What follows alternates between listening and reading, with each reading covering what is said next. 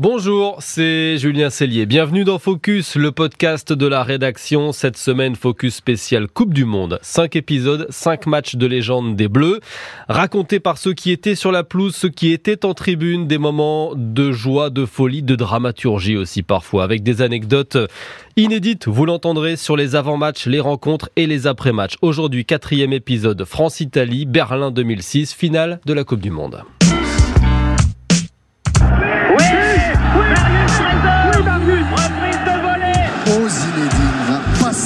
Pas ça, Zinedine. Pas aujourd'hui, pas maintenant, pas après tout ce que tu as fait. Allez, Louis. Allez, mon petit bonhomme. Ouais. Girac qui redonne à Petit. Petit qui va peut-être marquer. Petit, Petit, Petit, vite Vite de Petit Et Mbappé, la frappe de Kylian Quatrième épisode, France-Italie, les adieux de Zizou, cet épilogue si dramatique, des larmes partout en France devant les écrans géants pour nous raconter ce match si particulier. Un rédacteur en chef, s'il vous plaît, ici à RTL, qui a commenté ce mondial 2006 en tribune. Bonjour Nicolas Foro. Bonjour. Avec nous également la voix italienne du Conseil de l'Europe dans RTL Foot, Guillaume Maillard Pacini. Buongiorno Guillaume. Buongiorno a tutti, ciao. Avec nous aussi la Bible du mondial, Xavier Barret, auteur entre autres du guide de la Coupe du Monde 2022 à se procurer très très vite maintenant aux éditions Solar. Bonjour Xavier. Bonjour Julien, bonjour à tous. Cette finale, France-Italie, c'est l'aboutissement d'une montée en puissance. Espagne, Brésil, Portugal, la France vient de terrasser trois immenses nations du foot. Nicolas Fourou, dans le pays, j'ai retrouvé un sondage, 87% des habitants pensent qu'on va euh, gagner, c'était dans l'équipe à l'époque, ça ne faisait presque aucun doute. Il se dégageait une telle confiance de, de, cette équipe, vous qui les suiviez euh, euh, à l'époque. C'est incroyable ce qu'ils avaient réussi à, à, à, donner comme élan dans, au sein du pays. Oui, euh, d'autant que bah, c'était plus, ça avait mal démarré. Hein. Le premier ah tour avait été extrêmement poussif. nul contre les Suisses, nul contre les Coréens, victoire un peu laborieuse contre les, le Togo. Et, et, et, donc, les premiers doutes qui étaient apparus, et puis soudainement, c'est vrai, ce deuxième tour, ces belles affiches, et cette équipe de France qui se, qui se retrouve, et, et surtout euh, ces, leaders qui se retrouvent également, et qui, là, euh, tous ceux dont on attendait monts et merveilles, Zidane, Vira, Makelele, dont on va parler, et qui prennent les choses en main, et, et, et c'est parti. Des leaders, et notamment des revenants parmi ces leaders, Zizou, Thuram, Makelele, sortis quelques mois plus tôt de leur retraite. Zidane dit qu'il a entendu une voix dans la nuit. Il avait annoncé son retour dix mois plus tôt. Tendez l'oreille, c'est une interview par téléphone à l'époque. J'ai bien réfléchi, dans ma cas, j'ai bien réfléchi et, je me dis que, que je reprends l'équipe de France. Et je me dis que l'équipe de France m'a tellement donné que, que voilà, je reviens j'ai envie d'aider l'équipe de France. J'ai envie d'aider l'équipe de France. Il a bien réfléchi pendant ses vacances et il revient. Et c'est vrai que euh, à la veille de ce France-Italie, Xavier Barret, on, oubliait presque d'où on revenait parce que la France, euh, un an avant, euh, sans Zidane, sans Thuram, sans Makelele, elle était franchement à la peine. Elle était à la peine dans la phase éliminatoire. Il faut rappeler qu'effectivement, ils avaient pris leur retraite internationale après l'Euro 2004, éliminé en quart de finale par la Grèce au Portugal. Et puis, il y a eu cette première saison d'après Zidane 2004-2005 avec des matchs nuls catastrophiques dans les éliminatoires sous la coupe de Raymond Domenech, qui essayait de reconstruire une équipe de France en raclant les fonds de tiroir, comme il l'avait dit lui-même. Et puis donc du coup, il y a eu cette prise de conscience, il faut rappeler Zidane, pour qu'il redynamise cette équipe de France, et, déjà qu'il la qualifie, parce qu'on n'était même pas sûr de se qualifier. Et dans la foulée, eh bien il, a, il s'est, il s'est révélé effectivement, on avait des doutes sur sa personnalité, parce que la génération 98, c'était Deschamps et Blanc les leaders, et lui, c'était un, un le, c'était le leader technique, mais c'était pas le leader de vestiaire. Et là, il s'est affirmé comme un, un grand euh, leader, un capitaine. C'est lui qui était le, qui portait le brassard.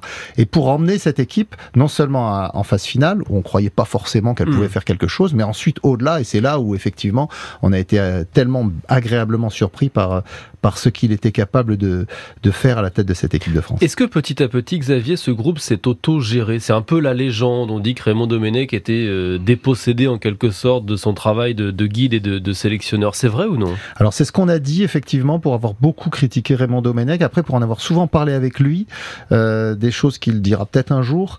Euh, il avait quand même la main sur le groupe parce que bah, il restait le sélectionneur. C'est lui qui avait pu choisir les joueurs. D'où parfois c'est effectivement ses choix de dernière minute un peu étonnants comme Chimbonda ou Govou, parce qu'il aimait bien effectivement et, et même Ribéry, il aimait bien effectivement venir à injecter dans le groupe des éléments pour euh, redynamiser l'esprit d'équipe et surtout pour euh, éviter que ces joueurs s'installent dans un certain confort. Alors en face, avant cette euh, finale, il y a donc l'Italie. Un but encaissé pendant tout le tournoi avant de jouer les, Bleus, capable de gagner deux fois en, prolongation. Tu as écouté Sidney Govou, l'ailier des Bleus, parler justement des Italiens quelques heures avant la finale sur RTL. On a vu, c'est une équipe, depuis ce que j'ai vu depuis le début de cette compétition, défend très très bien, hein. un bloc assez bas et qui un peu aspire, aspire les, équipes adverses, essaie de les fatiguer et après sur quelques quelques contres, surtout dans les fins de match, arrive à, faire la différence parce que justement physiquement, je pense qu'ils sont au-dessus au-dessus du lot. Bref, c'est un peu le stéréotype du foot italien. Vous, la voix italienne euh, de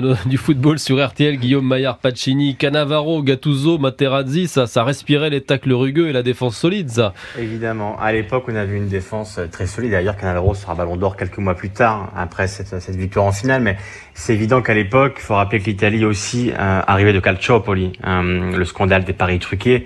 Donc on était quand même dans une situation assez particulière, paradoxale. Et c'est vrai que cette Coupe du Monde pour tout le pays a été une bouffée d'oxygène et, et ce parcours de, de la nationale notamment, euh, voilà, ça, ça a fait du bien à tout le pays. Mais voilà, arriver à, à, cette échéance de la finale face à la France, un pays rival quand même, messieurs, parce que hmm. voilà, cette rivalité existe depuis des décennies.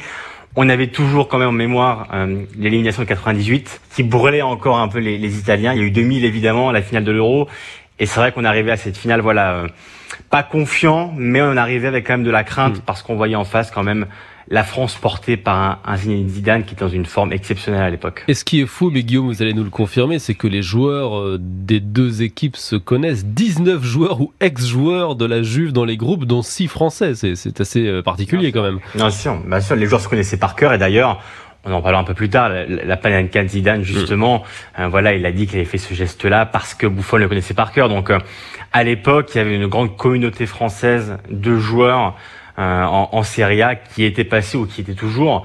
Et c'est vrai que voilà, c'était c'était un match évidemment une finale du, du mondial, mais une finale même en tant qu'ami, parce que vraiment les, les joueurs s'appréciaient, ils avaient beaucoup de respect les uns pour les autres, parce qu'on parle de joueurs. Et aujourd'hui, avec le recul, on le voit, c'était des champions. Alors parlons de ce match, du début de, de, de match, fidèle à ce qu'on attendait d'ailleurs des, des, Italiens euh, rugueux, Cannavaro qui, qui met à terre très vite euh, Thierry Henry, puis ensuite la rencontre qui, qui bascule à la septième minute. Euh, Materazzi accroche Florent Malouda dans la surface, penalty. C'est Materazzi qui fait obstruction sur lui.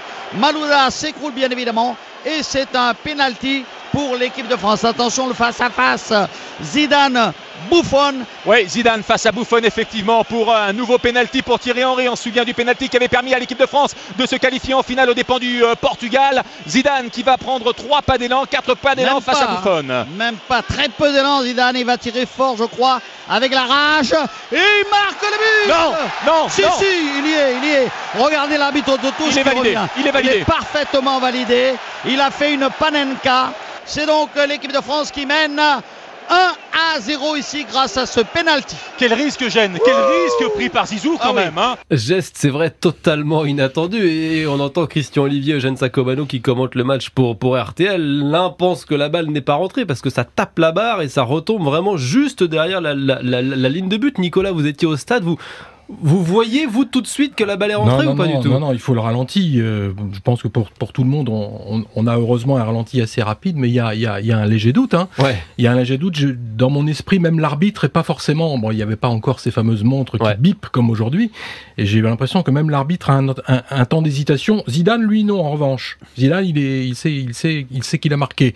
Donc il y a une seconde, une seconde et demie euh, suspendue avant la, avant la confirmation. Et c'est vrai, je, je, trouve que 16 ans après, hein, ça fait 16 ans après, on se dit ce geste est génial. Ouais. À l'époque, on se dit ce geste est fou.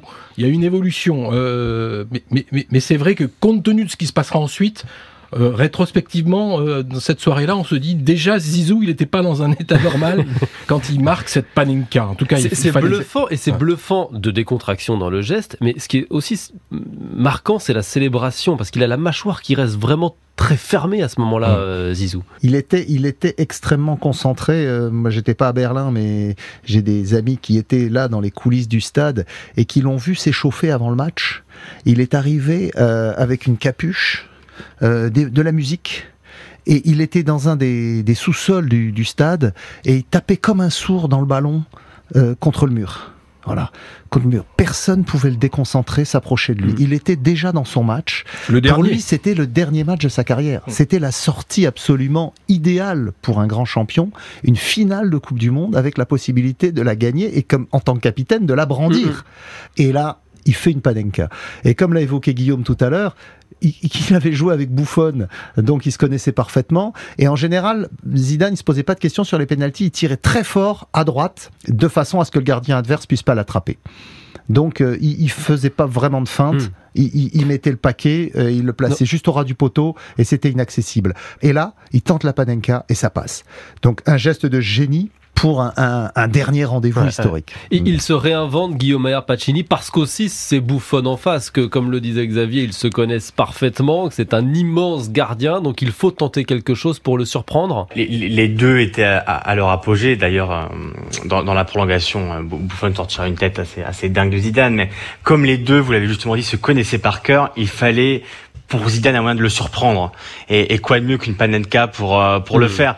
Nous en Italie à l'époque, moi j'étais en Italie, je me souviens très bien la réaction de de mes de mes co- collègues italiens qui étaient persuadés, parce qu'il faut le rappeler, il n'y avait pas la goal line à l'époque. Nous on était persuadés que le ballon n'était pas rentré. On a eu l'espoir probablement en Italie que le ballon ne soit pas rentré.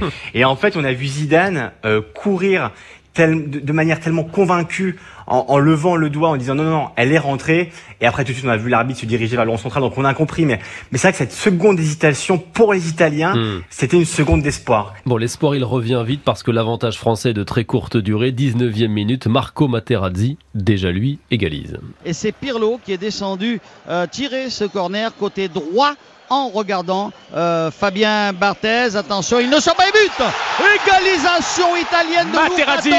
Materazzi Materazzi qui marque C'est l'enfant terrible du foot italien, Materazzi. Alors, c'est pas un chic type, mais c'est quand même un, un- un- un sacré joueur qui d'ailleurs monte extrêmement haut sur ce corner. La détente est, est- est incroyable. Guillaume, il est, il était aimé, il était incontournable chez vous, euh, Materazzi, avant la Coupe du Monde, ou, ou même chez vous, il faisait parfois débat? il faisait plus que débat plus que débat il faut rappeler qu'il jouait à, à l'Inter Milan et, et moi j'ai des souvenirs euh, de, de derby avec l'AC Milan où, où Marco Materazzi était très virulent. Beaucoup de fautes des fautes violentes.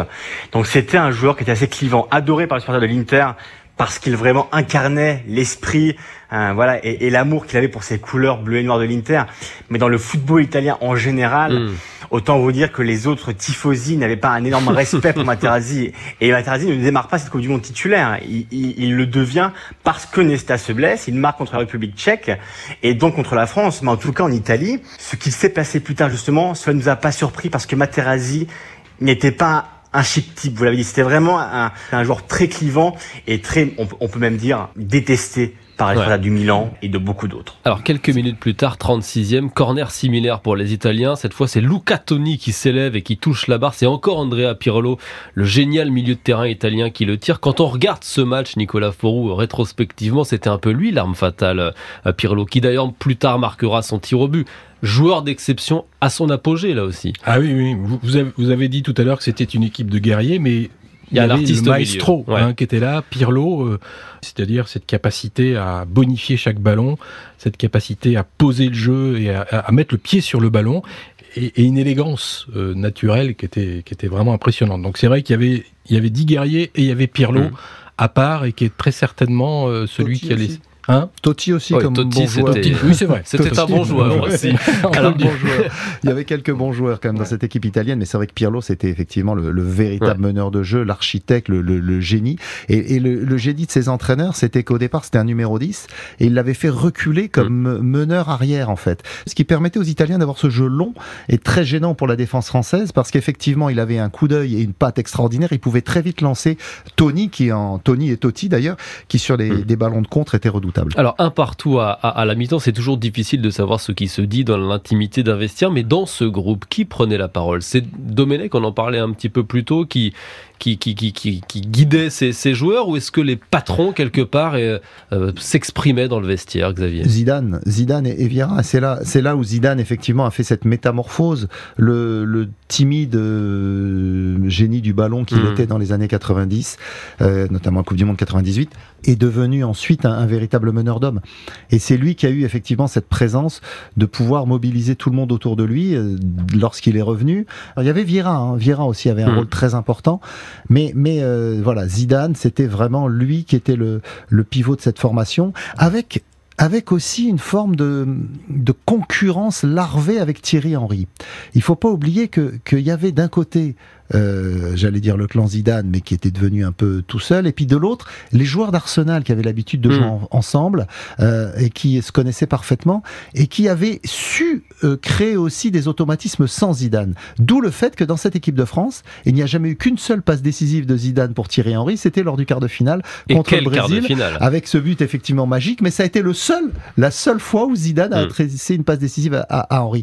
Donc c'était des très grands joueurs qui s'étaient retrouvés derrière un objectif commun, mener cette équipe de mm. France à nouveau à la victoire. Et pour ça, ils avaient su trouver les mots justes et surtout les bons comportements. Alors ce France-Italie ensuite, c'est un match très très fermé. Les occasions sont vraiment rares en, seconde période. On sent que les Bleus dominent, mais sans vraiment réussir à concrétiser euh, cette domination. Vieira sort sur blessure. Zizou se fait remettre euh, l'épaule. C'est c'est rugueux, domination assez vaine, prolongation qui va donc laisser place à la dramaturgie. On, retient le coup de boule de Zidane euh, aujourd'hui, mais c'est vrai qu'il y a eu aussi aussi cet autre coup de boule, on l'évoquait un peu plus tôt, de Zizou à la 104e minute, centre de Sagnol tête de Zizou et Bouffon va la sortir. Mais alors vraiment sous la barre, Guillaume Maillard Pacini. À ce moment-là, est-ce que vous, les Italiens, vous vous dites, euh, on va perdre? Comme en 2000 en prolongation Alors l'anecdote que moi j'ai avec des amis, c'est que au moment où Bouffon arrête euh, ce coup de tête qui est incroyable, Zidane qui est quasiment parfait, et, et Bouffon va la chercher, et cet ami me dit, elle est pour nous.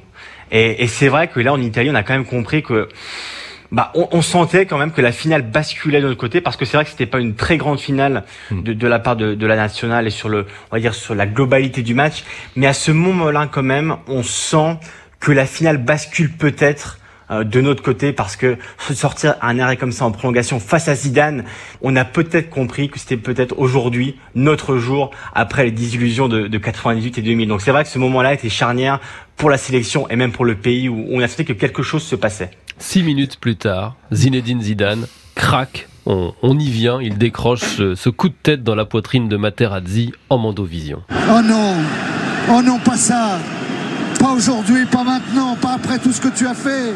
Aïe, aïe, aïe, aïe, aïe, aïe, aïe. Oh non, Zinedine. Oui, ils essaient de faire intervenir le quatrième arbitre sur la télé. Zidane. Et c'est carton oh rouge, oh non les mots devenus mythiques hein, de Thierry Gélardi sur TF1 ce, soir-là. En, tribune à ce moment-là, Nicolas, racontez-nous. Vous voyez ce qui s'est passé tout de suite? Pas du tout. Pas du tout. Je pense que grosso modo personne ne voit puisque le ballon à ce moment-là file vers le but euh, des Français, mm. revient dans le rond central et c'est à ce moment-là que l'arbitre espagnol, Monsieur Elizondo, euh, arrête le match et euh, que les caméras se tournent vers la surface de réparation italienne où, Zidane, où Materazzi est, à terre. Et très vite, gros plan sur Zinedine Zidane qui lui semble, comment dire, imperturbable, il est hmm. arrêté, il, enfin il est, il est, il, regarde un peu dans le vide, il attend. Et mais non, personne ne le voit et il s'écoule euh, quelques secondes. Euh, le temps va être vraiment suspendu pendant deux bonnes minutes euh, avant la décision finale de l'arbitre, mais on sait au bout d'une vingtaine de secondes avec les, les, les ralentis de la télévision euh, la, scène, tout d'un coup, elle, de, voilà, tout le monde la voit. Moi, je ne sais toujours pas très bien ce qui s'est passé au niveau des arbitres. Moi, on le sait maintenant, en fait. C'est parce que parce que l'arbitre, euh, donc c'était un Argentin, en fait. Monsieur Elizondo ne voit pas l'action en direct. Vous l'avez très bien dit, Nicolas. Xavier, mais, juste écouter c'est ce que dit Thierry Henry à la fin du match, et ensuite vous allez nous dire qu'est-ce qui s'est passé exactement dans la tête de l'arbitre. Parce que l'attaquant des Bleus, il revient sur ce carton rouge, sur la décision de l'arbitre. Écoutez, c'était au micro RTL après la rencontre.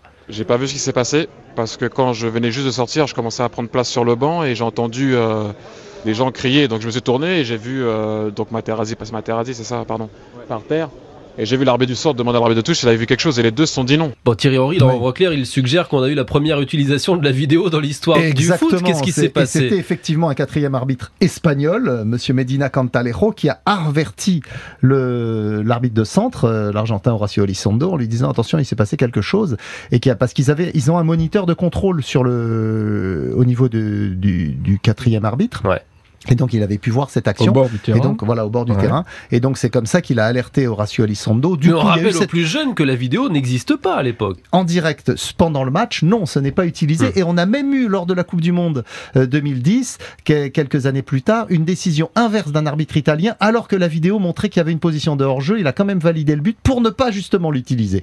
Suite à ce qui se passe à Berlin, ce, euh, lors de cette finale en 2006. Parce qu'on utilise la vidéo pour une décision qui est juste sur le fond, mais sur la forme, il n'avait pas le droit. Il n'avait pas le droit. L'arbitre ne voit pas l'action, ses juges de ligne non plus, et c'est en fait le quatrième officiel, donc euh, qui était un espagnol, qui avertit l'arbitre de centre de cette faute de Zidane, ce qui lui vaut ce carton rouge. C'est le douzième carton rouge en carrière de Zizou. Ce n'est alors ce n'est pas une première. hein, Zizou qui, qui, qui perd ses nerfs malheureusement. Tiens, écoutez ce qu'il disait justement de son impulsivité deux ans avant le mondial 2006 lors d'un entretien RTL. Des gestes que je dois pas faire, euh, ça c'est sûr. Des choses qui doivent pas m'arriver. Ça arrive, en fait, il n'y a pas d'explication en même temps. C'est un réflexe, un mauvais réflexe. Et ça fait partie aussi de ma personnalité. Parce que je peux pas, en fait, le faire, euh, ça dans la vie de tous les jours, je peux pas le faire. Parce que je suis pas méchant, je suis pas quelqu'un qui. Donc je peux pas, ça peut pas m'arriver trop. Et sur le terrain, peut-être avec le stress, le machin, le truc de. hein, peut-être. Mais il n'y a pas de solution. Nicolas Fourou, il n'a jamais réussi à le gommer, ce, ce côté euh, impulsif. Zizou, ça faisait partie de lui aussi. Ça faisait euh, complètement partie de lui, de, de, de sa part de mystère. Il a dit euh, quelques années plus tard, euh, j'ai réagi au, au mauvais moment, au mauvais endroit, mais c'est moi. Et euh, oui, il aurait dû se contrôler, évidemment. En plus, ça- tout ça semble tellement anodin. Enfin, quand j'ai revu les images avant qu'on se voit, je veux dire, l'accrochage avec Materazzi est d'une banalité affligeante. Il physiquement, il se, il se touche un tout petit peu, etc. Il y a sans doute euh, ces fameux échanges. Je te donnerai mon maillot à la fin du match. Materazzi qui dit je préférerais ta sœur. C'est exactement ce qui s'est dit, semble-t-il. Mais bon, voilà, il n'aurait jamais dû. Mais c'est en même temps Zizou et, et on ne le changera pas. Et cette légende-là euh, Hmm. Sera toujours la sienne. Zizou qui d'ailleurs finalement a fini par s'expliquer très très très tard en, en confirmant un peu les dires de Materazzi en disant bah oui ma sœur était aux côtés de ma maman qui était très fatiguée en mauvaise santé à ce moment-là et et, et- et j'ai craqué mais il y a toujours une part de doute et de légende et c'est assez obscur ce qui s'est dit à ce exactement moment-là. la phrase qui s'est dite, euh, et c'est celle-là qui a fait basculer Zidane, en fait, c'est cette provocation. Mais il faut savoir que les Italiens, eux, préparent toujours ce genre de grand rendez-vous avec, dans le plus grand détail. Et, et les, ils savent tout ce qui se passe, notamment dans la vie privée des joueurs. Hmm. Ils le disent à, à- à certains joueurs en disant, dis donc, machin, il est en train de divorcer, machin, il a euh, euh, sa femme qui est partie, machin, n'hésite pas à le provoquer. C'est dans la culture de, de- des Ouais. matchs en Italie. Et donc Zidane, il le savait ça pourtant, mais il a été victime de ces mots de Materazzi, parce que dans la préparation, c'est- quelque chose qui est intégré euh, chez les joueurs italiens, on sait ce qu'on va dire pour les provoquer. Donc malheureusement, et c'est le grand regret de sa vie, et Zidane l'a- dit, et ça en est d'ailleurs excusé, euh, vis-à-vis du grand public quelques jours après, mais dans le vestiaire, après la Hmm. finale, il a dit à ses coéquipiers, attendez, venez tous, que que je m'excuse. Euh, Il s'est excusé tout de suite auprès de ses coéquipiers de leur avoir fait perdre cette finale parce qu'effectivement, elle bascule là-dessus. Et, et- et il y a effectivement ce- cette nature euh, qui est la sienne profonde. Faut pas oublier d'où il vient. Il vient des quartiers nord de Marseille. Son, son, sa place sur le terrain, elle se gagnait avec son talent balle au pied, mais aussi avec euh, bah, les coups de coude de temps en temps. Et, et il a fallu, il a fallu euh, jouer effectivement de, de, de tous ses atouts pour pouvoir s'imposer. Donc il a, il a cette euh, euh, capacité de révolte, cette rage en lui. Il arrive à la discipliner euh, le plus souvent possible, mais pas toujours. On se souvient, nous, euh, moi j'étais à France Football euh, à l'époque, en 2000, il perd le ballon d'or alors qu'il a gagné l'euro avec l'équipe de France. Il joue à la Juventus. Un soir de Ligue des Champions, il joue contre Hambourg. Il s'en est, il est victime d'un tacle d'un joueur de Hambourg. Il lui donne un coup de boule en se relevant. Il est expulsé. Il perd le ballon d'or. On est en pleine période du vote sur cette action-là. Guillaume Maillard Pacini, vous la voix italienne du foot sur RTL, c'était prémédité de la part de Materazzi C'était calculé Prémédité, non. Après, euh, voilà, les phrases autour de, la sœur de Zidane sont véridiques parce que Zidane l'a confirmé, Materazzi aussi. Euh, mais en tout cas, voilà, c'est certain qu'en Italie, voilà, c'est vrai qu'on a ce sens du détail. Après, mais ce qui est certain, c'est qu'il y avait que Materazzi quasiment pour le dire ce soir-là, à ce moment-là. Parce que Materazzi, comme on l'a dit tout à l'heure, c'était quelqu'un de, voilà, de très virulent et qui n'avait pas peur de dire les choses et de provoquer ses adversaires. Et c'est vrai qu'il a fait craquer Zidane probablement au pire moment pour les Français. Et, et c'est vrai qu'en Italie, quand même, alors su- à, à l'instant où on voit Zidane se faire expulser, on, a, on est forcément heureux parce qu'on voilà, on sait que la finale probablement bascule, mais on est aussi déçu parce que vous savez en Italie Zidane est très respecté, très aimé. Il a été euh, longtemps à la Juve et c'était quand même un champion incroyable. Son match face au Brésil, moi je me rappelle de la Repubblica qui est le journal le plus vendu en Italie disait le dieu du foot a fait tomber les dieux du foot. Et en fait, voilà, ça vous donne un peu le sentiment de respect et d'amour qu'on a toujours pour Zidane.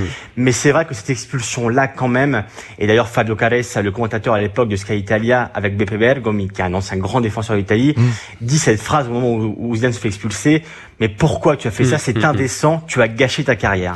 Et c'est vrai qu'à ce moment-là, c'est ce qu'on pense tous en Italie. Zidane quitte donc la pelouse de Berlin. C'était son, son tout dernier match. Les Italiens ne vont pas parvenir à en profiter avant la fin de la, la prolongation. Il vient donc cette séance de tir au but. Viltor, Trezeguet, Abidal, Sagnol qui vont qui vont tirer. C'est une liste logique, euh, Nicolas Faureau, compte tenu du fait que le tireur de penalty Zizou n'est plus là? Spontanément, oui. Enfin, il n'y avait pas de. Là, là franchement, il n'y a, pas, y a, rien à dire sur le choix qui a dû être celui de Raymond mmh. Domenech, qui, qui a dû, euh, sur ce coup-là, être vraiment décideur. Mais euh, oui, alors après, très aigué, ça se joue à quoi à pas grand chose. C'est le seul, effectivement, joueur à rater son, son tir au but, David Trezeguet, dont la, la frappe fracasse la barre. Et à ce moment-là, l'Italie peut se préparer à exulter. Et si Fabio Grosso marque, l'Italie gagne la Coupe du Monde. Grosso, il marque, et, les Italiens sont champions oh du monde. Oh là là, que c'est cruel pour l'équipe de France qui a dominé depuis la mi-temps de ce match France-Italie et qui s'incline au tir au but.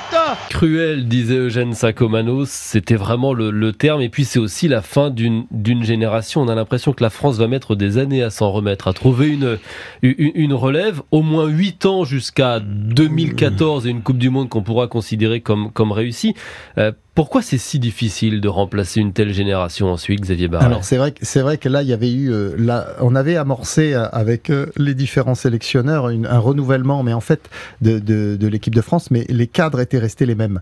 Et c'était eux qui continuaient à, à, à effectivement, j'allais dire faire l'équipe, en tout cas à être l'ossature, à être l'épine dorsale de cette équipe. Et d'ailleurs Raymond Domenech emmènera même euh, Vieira blessé euh, à l'Euro 2008 euh, et Thuram euh, en fin de en fin de cycle. Donc il y avait il y avait ce problème de renouvellement, de retrouver des cadres. Et d'ailleurs d'où le, le, le, rappel à Zidane pour pour hmm. cette campagne 2005-2006 alors qu'il avait pris sa retraite internationale. Ce qui est ce qui est certain, c'est qu'on se retrouve avec, vous l'avez dit cette séance de tir au but cruel, qui est un peu une revanche pour les Italiens, parce que Trezeguet, il, il, fait partie de C'était le bourreau de l'Euro 2000. Oui, et le bourreau de l'Euro 2000. Et en 98, il, était marque tout jeune, son tir il marque son tir au but, comme Thierry Henry d'ailleurs. Euh, voilà, qui, qui, lui est sorti en revanche euh, lors de cette finale avant la fin. Euh, donc, il marque contre l'Italie lors de ce fameux quart de finale qui se joue au tir au but au Stade de France. Donc, c'est un peu une revanche malheureuse hmm. pour, pour, euh, pour les Bleus de la part des Azzurri, des Italiens, qui euh, ont quand même dominé cette finale. Hein. Ils ont eu 55% de possession et ils ont eu surtout un bouffon extraordinaire qui réalise euh, quatre arrêts, hmm. euh, alors que c'est vrai que de son côté, euh, de son côté, euh, Fabien Barthez a été relativement tranquille. Hmm. Oui, j'ai une petite anecdote sur sur cette finale que je suivais depuis Paris à la rédaction de France Football, et donc on avait préparé la une on, attendait Zidane brandissant la coupe. Hmm. Et, et, donc, quand Zidane se fait exclure, là, panique dans la rédaction, parce qu'on se dit, mince, qui est-ce qu'on va mettre à la une? Euh, On ne sait pas encore qui va gagner parce qu'il y a encore euh, 10 minutes euh, de prolongation et il y aura la séance de tir au but. Et alors c'était quoi la une Qu'est-ce qu'on va mettre à la une? C'est qui a le brassard? C'est Barthez. Et, et, tout de suite pour nous, Barthez, euh, un gardien, euh, c'est moins vendeur, on sait en une d'un journal de foot qu'un euh, qu'un joueur, surtout un joueur comme Zidane.